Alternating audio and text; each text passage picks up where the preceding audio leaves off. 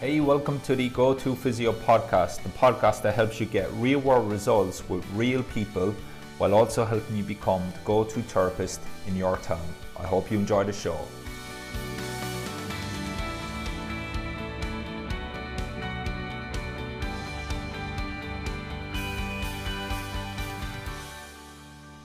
Hey, welcome to episode number six of the Go To Physio podcast. My name is Dave O'Sullivan, and in today's episode, we're going to now take a step back again and we're going to actually show you how to apply what we've talked about in the previous ep- episode, especially about patient expectations, and more importantly, how to design the treatment plan after the initial assessment. So, one of the big things that you know, after mentoring well over 275 therapists now um, all over the world, from pro sport to private practice, is one of the biggest things initially, um, you know, when I chat to therapists to make sure that they're a good fit to, to work with us is um, a lot of therapists, they kind of, they, they just plow through the initial assessment and they just kind of get straight into, um, you know, treatment. So that they'll, you know, go through the assessment, give a vague kind of, um, explanation of, of what the thing's happening and then just plow into the, the hands-on treatment. And I think that can be a big pitfall in that we don't have genuine clarity in where we're trying to get this patient uh, from, which is here in the, the here and now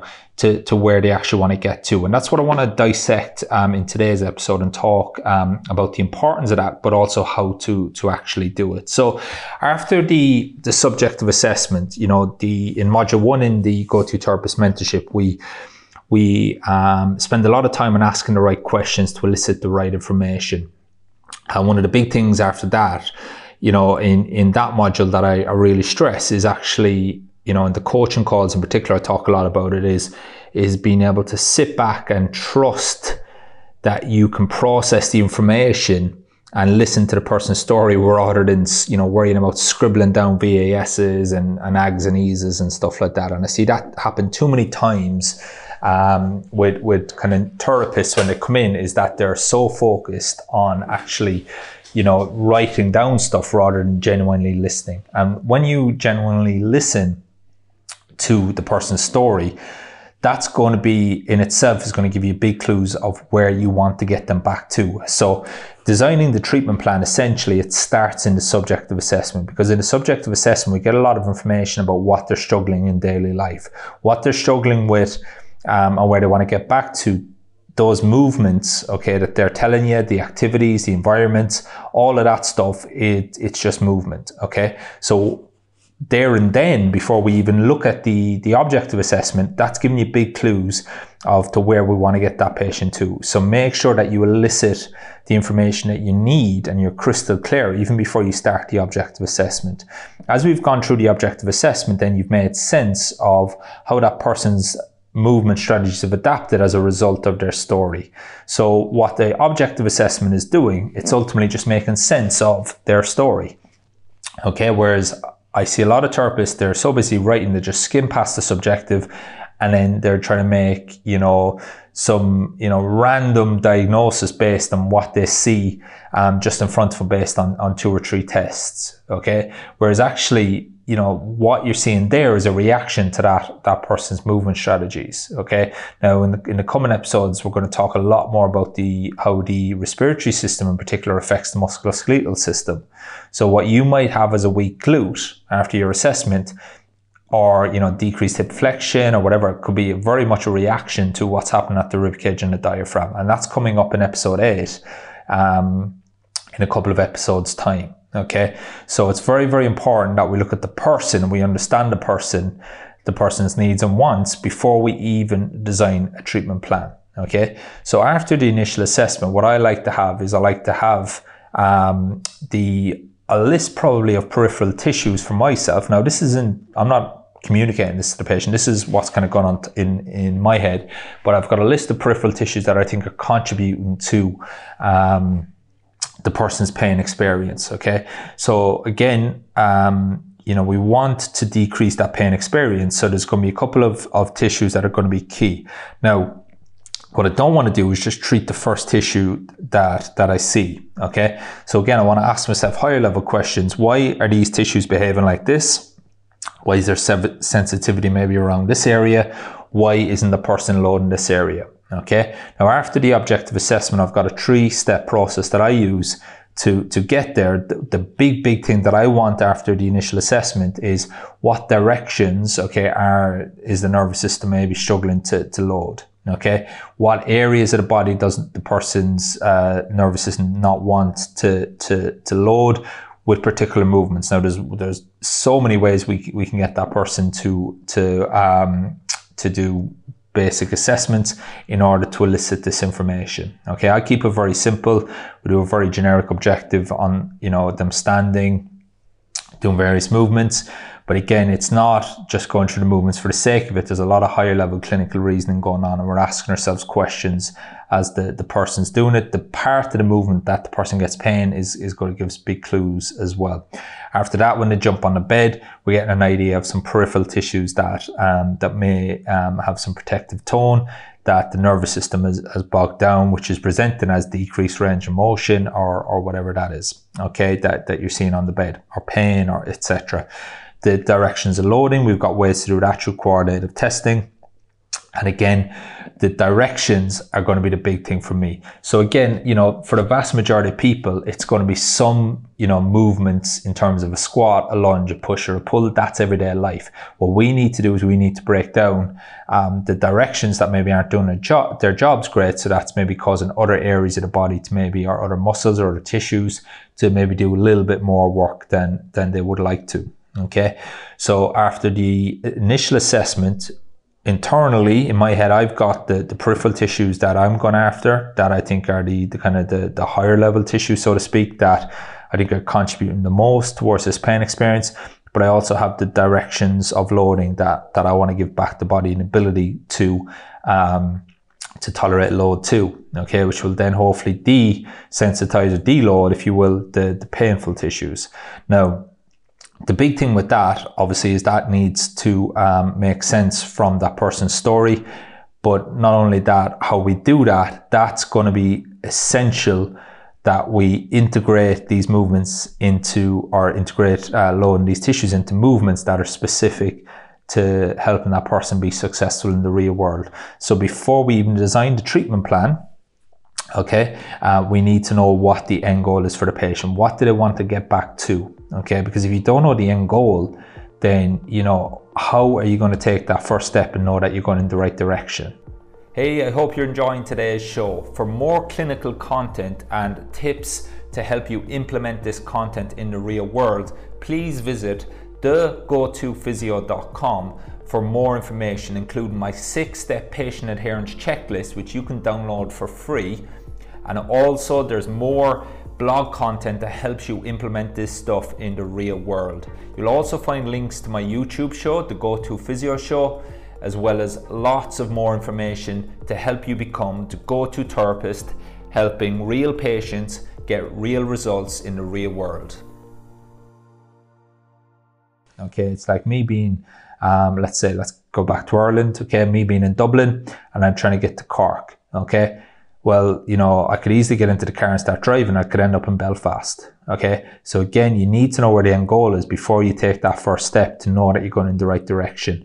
And ultimately, you know, from sessions one, two, three, four, five, and six, or up to 10 or 12 or whatever, you know, amount of sessions you're going to need, depending on the, the, the patient and the presentation.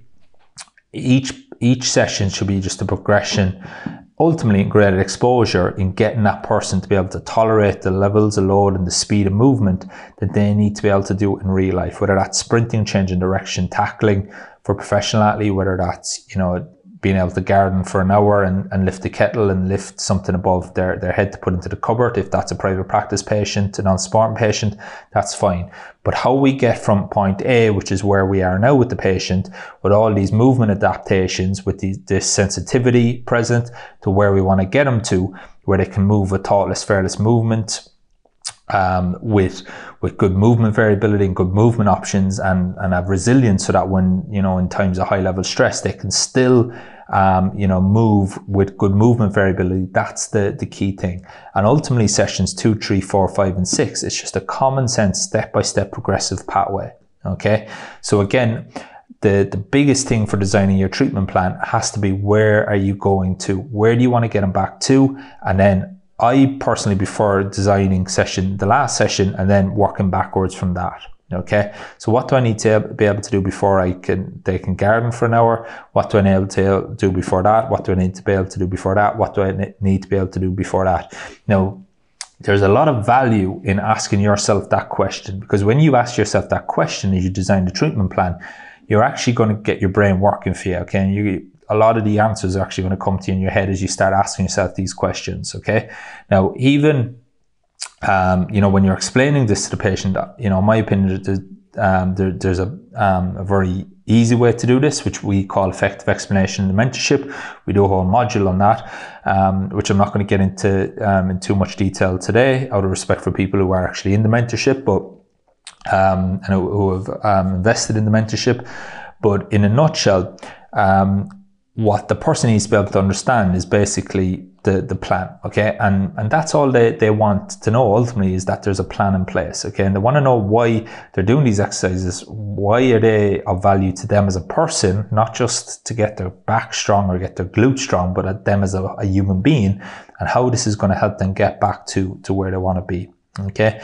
So that process always start at the end. Okay, where do I want to get them back to? And then the, the second last session, if you will, okay, or your second last progression is just it's um, it's a movement probably that's going to be very similar, but just a little bit less load or a little bit less speed. Okay, speed and and load are, are two variables that I use a lot because again, I'm a, you know, I think that once you you increase the speed of movement, your coordination demands are going to change massively. Okay, because again, muscles can only produce a certain amount of force at certain speeds, certain lengths, uh, a certain uh, resting lengths. So how we do the movement, whether we do the movement slow, whether we do the movement fast, that needs to be taken into account. Okay, and again, you, have probably heard me talk a lot about that in, in other resources as well. Okay, so how to design the treatment plan after the initial assessment from the subjective assessment and the objective assessment, we've got um, the big one, big elephant in the room, where do they want to get back to? What's the end goal? And then um, from there, then you should be able to clinically reason a step-by-step progressive program to get them back to that within that three, four, five, six sessions, seven, eight, nine, ten, whatever your, your amount is. Now, for a lot of therapists, they're going to feel uncomfortable. They're, they're not going to feel confident prescribing, well, you know what, this is going to probably take six sessions. Well, that a lot of that comes down to um, you know the fact that we haven't been prepared for this. You you um, that's when I talk about that. I talk about private practice. You go into a pro sports setting. That's our bread and butter. Okay. Um, when an injury happens, okay, again, I'm working with with um, you know very high profile organization at the moment. When an injury happens, the coach wants to know what's the plan uh, when he's going to be back, when's he back training, when's he going to be doing this, this, and this. Okay, so for pro sport physios, that's bread and butter. I've been very fortunate to work in pro sport all my professional career. So, um, what I've done is I've um, in the mentorship is I've taken the, the skills that I've learned in pro sport and I've put them into private practice. And we we treat you know whether it's a non-sporting patient or, or an amateur, we treat them exactly like we would with, with our pro sport athletes, where we tell them from session one, this is the prognosis, this is how many sessions, honestly, I'm going to take, I think it's going to take, and this is the plan. Okay, and what we found is when you do that, patients love it because you've taken the, the fear, the unknown, the uncertainty, and you've actually shown them that you've got a plan in place to get them from point A to point B. Contrast that with a therapist who gets the patient and does the initial assessment, tells them what's, you know, what the thing's up with them, and then they just get them lying on the bed and they stick their elbow in them, etc. They take the money at the end and go, right, I'll see you next week at, at this time. Okay. Again, there's no structure there, there's no plan. And, you know, is it any wonder then after two, three sessions when maybe they don't make the gains or the progress that they want, that that, that patient cancels, they make their excuses, you know, they'll say, Oh, you know, I'm working when actually what they really mean is I've lost trust in you and I don't think you can you can get to me to where I want to be because what I want to do is I want to get back playing golf, I want to get back gardening, and all you're talking to me about is um, you know, my hip, my hip being tight. You know, how does that um, have anything to do with, with me playing golf or getting back gardening? Okay, so again, that it's a very very important point and it's something you know i would urge you to go back to the previous podcast where we set expectations. So you know what we're really doing here when we design the treatment plan after the initial assessment is we're holding ourselves accountable okay to ourselves and also to the patient. Okay, now if you don't have the confidence to do this initially with a patient, then what I would do is I would put yourself under a little bit of pressure and actually, you know, give yourself a prognosis with, with a new patient. Go, right, this is going to be the treatment plan. You don't have to communicate to this to the patient if you don't feel confident enough. But I would urge you with every patient to do this from now on is design the treatment plan. So this is where I want them to be in session two. This is where I expect them to be at three, four, five, and then we should have them discharged at six, seven, or eight, or whatever it, it is. Okay. And I think you'll be very surprised at how quickly you'll you'll progress with that. If you want to speed it up, Obviously, that's what the mentorship is there for. It's there to save you time, money, and effort. And it's obviously um, there first and foremost to give you confidence and clarity to design a treatment plan from, from the initial assessment right through to the high level rehab. Okay. So again, a lot of this stuff is, is done for you. Um, but it's, it's not only done for you um, in terms of showing you what to do, it's empowering you how to do this and make it specific for a person. Because again, this isn't just a cookbook recipe of right, do this, this, and this. It's empowering you with the skills to clinically reason and actually make you think higher level critical thinking questions that's going to elicit the information that you need and make sense of the person that's in front of you. Okay, because again, two, uh, two people can present with the same symptoms, knee pain, but their stories can be very, very different. And what's driving that knee pain can be very, very different as well, which is why for me in the mentorship, it's all about empowering you to have the clinical reasoning and actually figure out, um, understand the why we're doing things rather than just showing you what to, what to do. Okay, so there's plenty of hands-on treatment, there's plenty of rehab exercises, there's plenty of assessments, there's plenty of subjective assessments, but the big thing is that the higher level thinking and, and support. Okay, so hopefully you found that helpful today. Any questions, um, you know, feel free to, to get in touch. I appreciate this is a slightly different way of looking at the body than, than certainly I was taught in, in university. I respect that, and you know, um, I appreciate you having an open mind. And um, you know, as I said, if this is um, a little bit different to, to your current reality, I appreciate your your open mindedness and, and your attention. So that's it for today. Um, I'll have a, a, short video as well on the blog. Um, showing you kind of how we do this in, in the practical terms. Make sure you head over to the thegotophysio.com forward slash blog. And you can also pick up my six step patient adherence checklist as well, which I think is going to be very important as well. I will really complement this episode. So make sure you, you download that as well. And in the next episode, we're going to go back to uh, clinical applications and I'm going to talk a lot more about terminal knee extension exercises and if they are a good idea. And also coming up, um, the episode after that, I'm going to talk about the importance of diaphragm and rib cage mobility for low back, groin, and hip pain patients. So we got lots of clinical content coming up in the next um, couple of episodes. So make sure you subscribe, uh, whether it's on iTunes uh, whether it's on Stitcher or, or whatever, or make sure you um, you are on our, our email uh, list so that we can let you know when the new episodes are coming out. Okay, so that's it for today. Appreciate your attention, and I'll speak to you soon.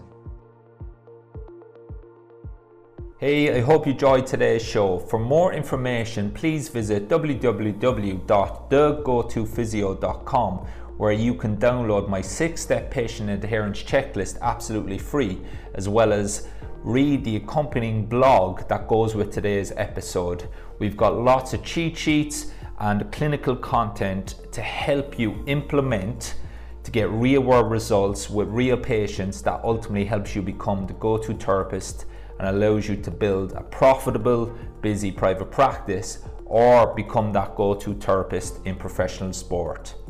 I'll speak to you soon on the next episode.